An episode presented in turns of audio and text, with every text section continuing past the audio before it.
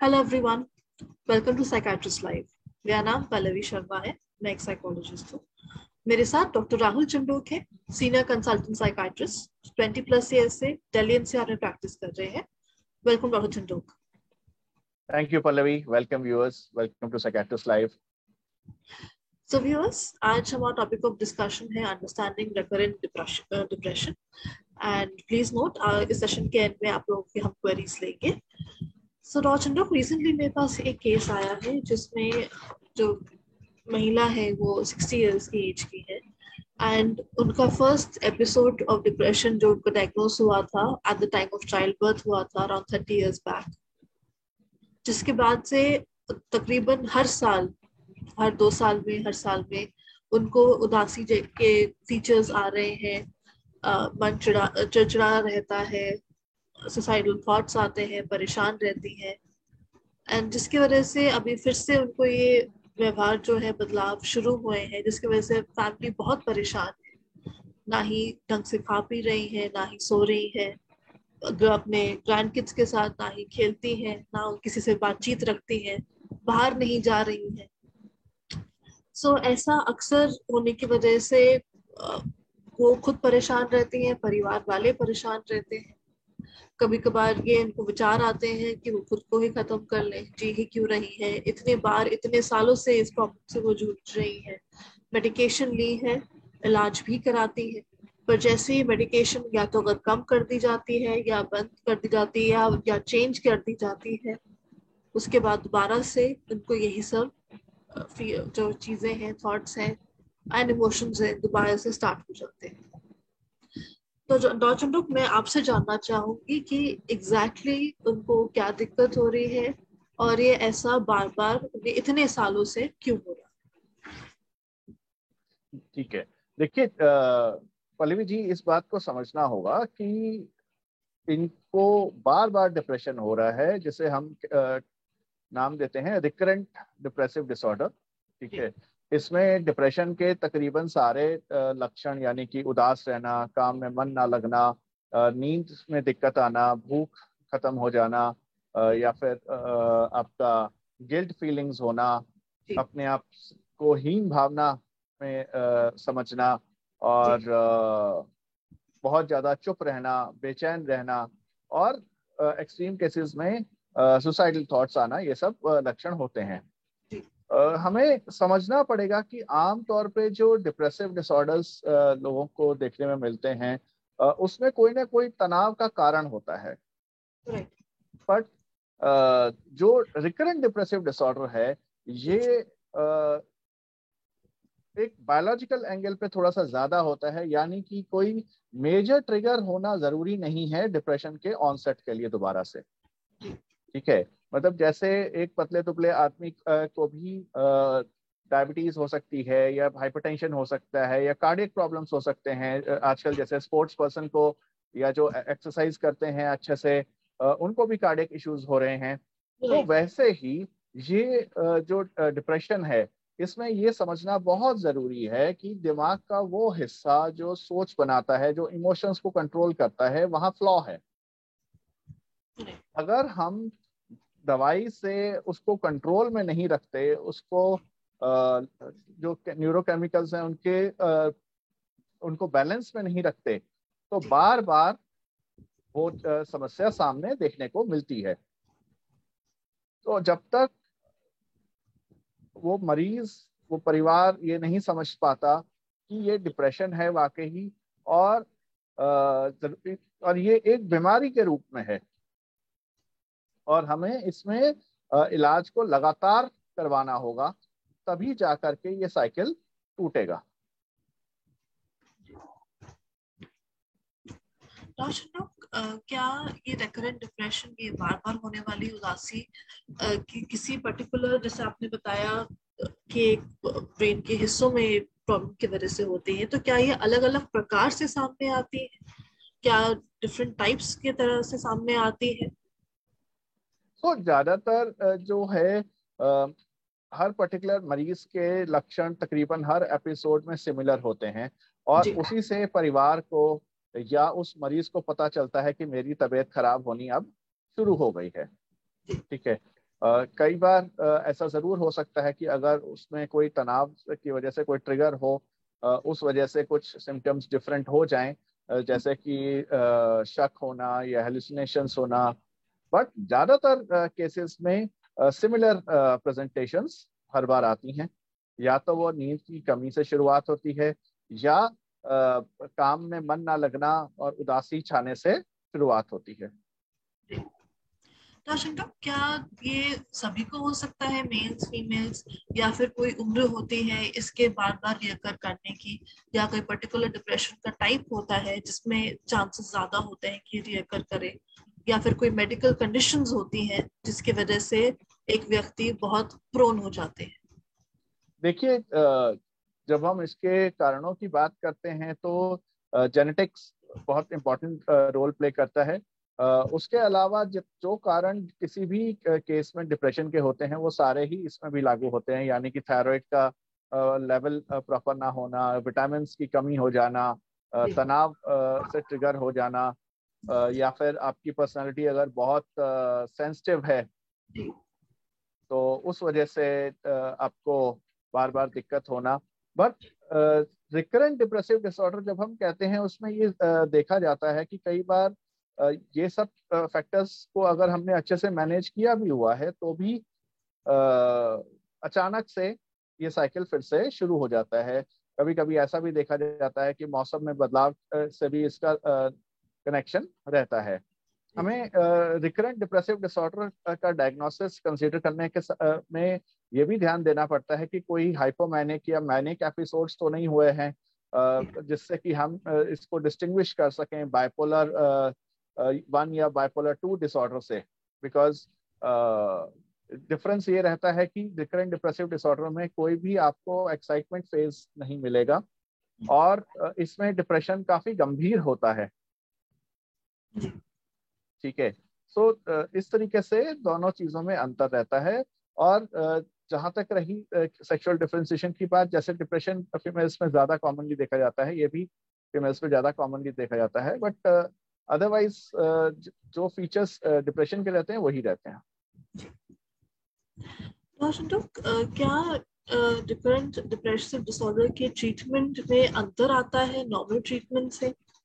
और अगर जब ट्रीटमेंट चलती है तो क्या ये बहुत लंबे समय तक चलती है लाइफ लॉन्ग चलती है? क्या ये कभी रुकती है?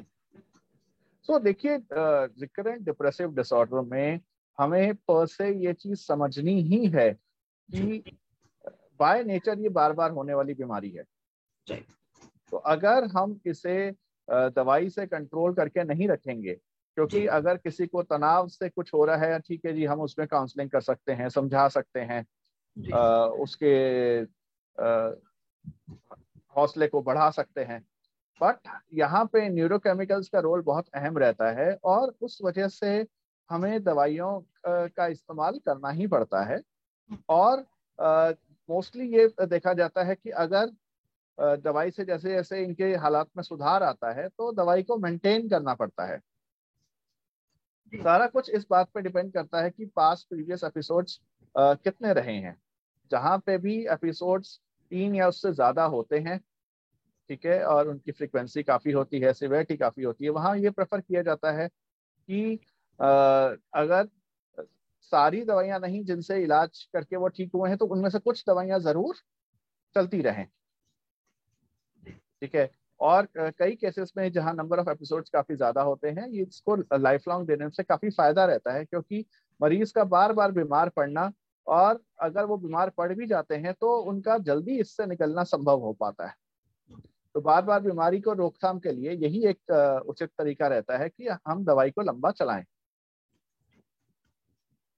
तो क्या कुछ केसेस में ऐसा होता है कि डिप्रेशन कभी खत्म ही नहीं होता?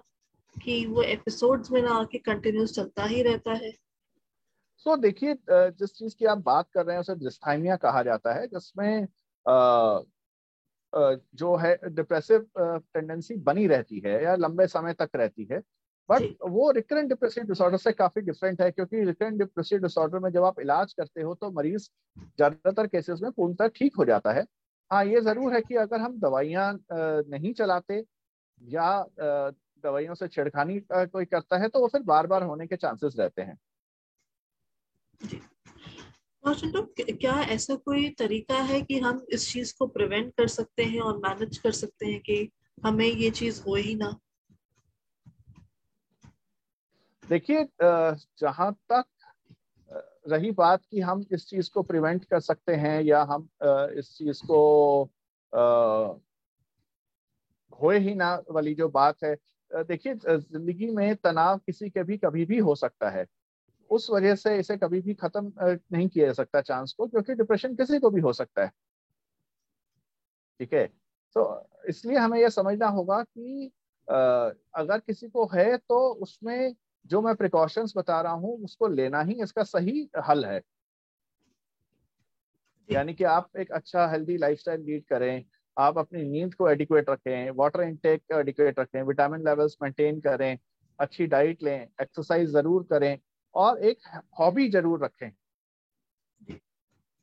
जिससे कि आपका जो मानसिक स्वास्थ्य है वो अच्छा रहे। ठीक है? Thank you so much Chandok आइए कुछ हम अपने व्यूअर्स के क्वेरीज ले लेते हैं जो हमारे पास आ रहे हैं। सो so, चंदुक एक व्यूअर ये जानना चाहते हैं कि काफ़ी बार कुछ लोगों को लगता है कि ये आदत बन चुकी है ये एक हैबिचुअल चीज़ है। ये तो ये जानना चाहते हैं कि सच में ऐसा होता है कि बार बार ये चीज़ रेकर कर रही है या फिर उस पर्सन की हैबिट बन जाती है?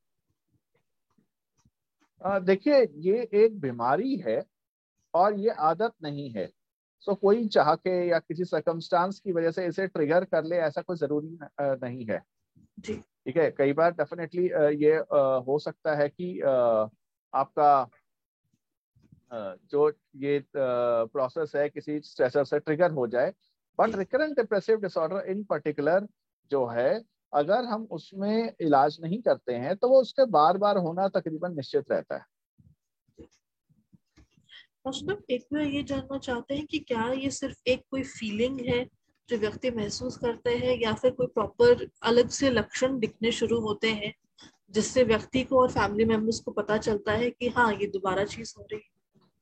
तो देखिए ज़्यादातर केसेस में प्रॉपर डिप्रेशन के लक्षण दिखाई देते हैं और शुरुआत में नींद में डिस्टरबेंस आना और मन में उदासी का भाव आना चीज़ों में रुचि कम हो जाना ये सबसे शुरुआत होती है।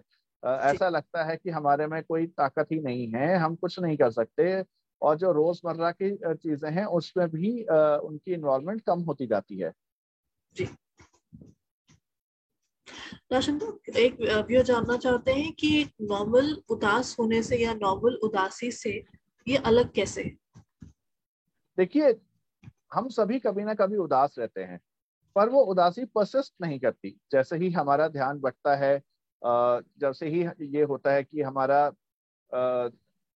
हम किसी से बात कर लेते हैं, अपनी बात शेयर कर लेते हैं तो हमारा, वहाँ से वो उदासी खत्म होनी भी शुरू हो जाती है। चाहे हम अपने काम में एंगेज करें या हम अपने परिवार के साथ एंगेज हो जाएँ या अपनी हॉबी में पार्टिसिपेट कर लें तो वहाँ से हमारा मन जो है वो दोबारा से संभलना शुरू हो जाता है। पर अगर ऐसा नहीं होता और आपकी उदासी परसिस्ट करती है तो इसमें ये देखा जाता है कि क्या आपकी उदासी कम से कम दो हफ़्ते से परसिस्ट कर रही है। तो उदासी और जो बाकी डिप्रेशन के लक्षण है, अगर वो दो हफ़्ते या उससे ज़्यादा परसिस्ट करते हैं, तब हम उसे डिप्रेशन मानते हुए उसका इलाज करते हैं। एक बीमारी की तरह।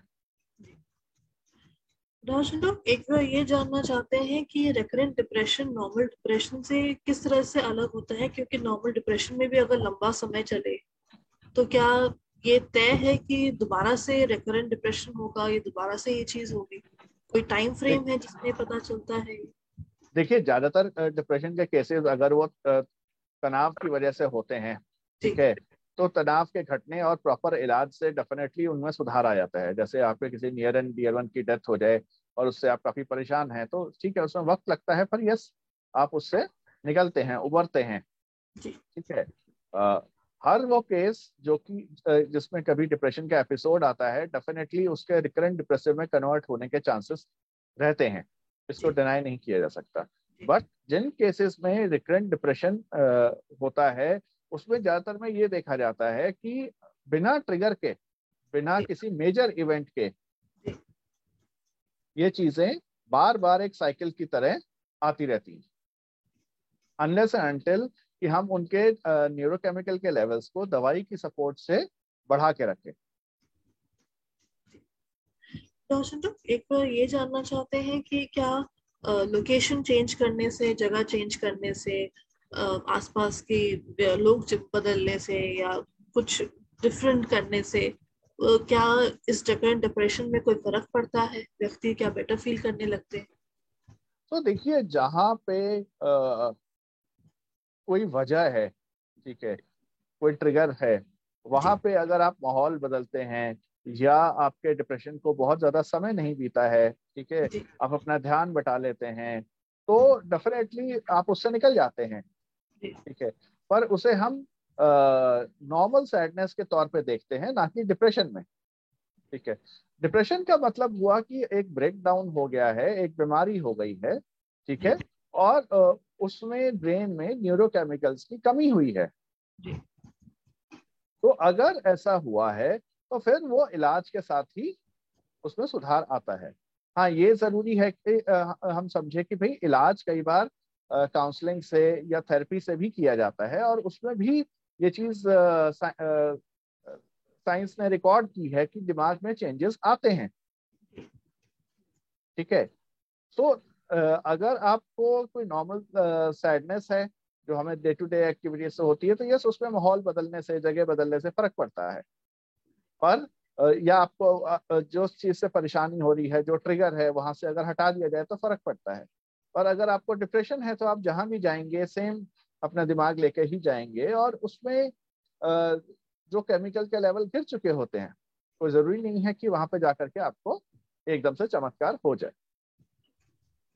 अगर डिप्रेशन हो रहा है व्यक्ति को। क्या ये आम उदासी जो है या नॉर्मल डिप्रेशन की जो सिम्टम्स है उससे ज़्यादा डिफ़िकल्ट होता है ट्रीट करना। कोई दवाइयाँ अलग से दी जाती हैं अलग से करनी पड़ती हैं। या फिर कभी अच्छा। ऐसा होता है कि दवाइयों का असर ही ना हो? तो ज़्यादातर depressive cases versus recurrent depressive cases में uh, जो। रिस्पॉन्स है उसमें अंतर आता है। रिकरेंट डिप्रेसिव केसेस में जो दवाइयाँ हैं उसमें रिस्पॉन्स थोड़ा सा हायर डोजेस पे आता है या मल्टीपल दवाइयों के कॉम्बिनेशन पे आता है। तो उस तरीके से डेफिनेटली इसका इलाज थोड़ा सा मुश्किल होता है और क्योंकि उदासी जो है वो काफ़ी गहन होती है। ठीक है? उस पर वक्त भी काफ़ी लगता है और सिंगल दवाई से जनरली रिस्पॉन्स इतना अच्छा नहीं आता है। थैंक यू सो मच ऑर्टन आपने बहुत ही अच्छे से हमें डिप्रेशन रिकरेंट डिप्रेशन के बारे में समझाया है और मैं उम्मीद करती हूँ कि सभी लोगों को इस बारे में बेटर नॉलेज मिली होगी ताकि वो सही टाइम पर इलाज करा सके राइट हेल्प ले सके और राइट लाइफस्टाइल चेंजेस कर सके। Thank you so much sir thank you viewers thank you Pallavi thank you viewers bye bye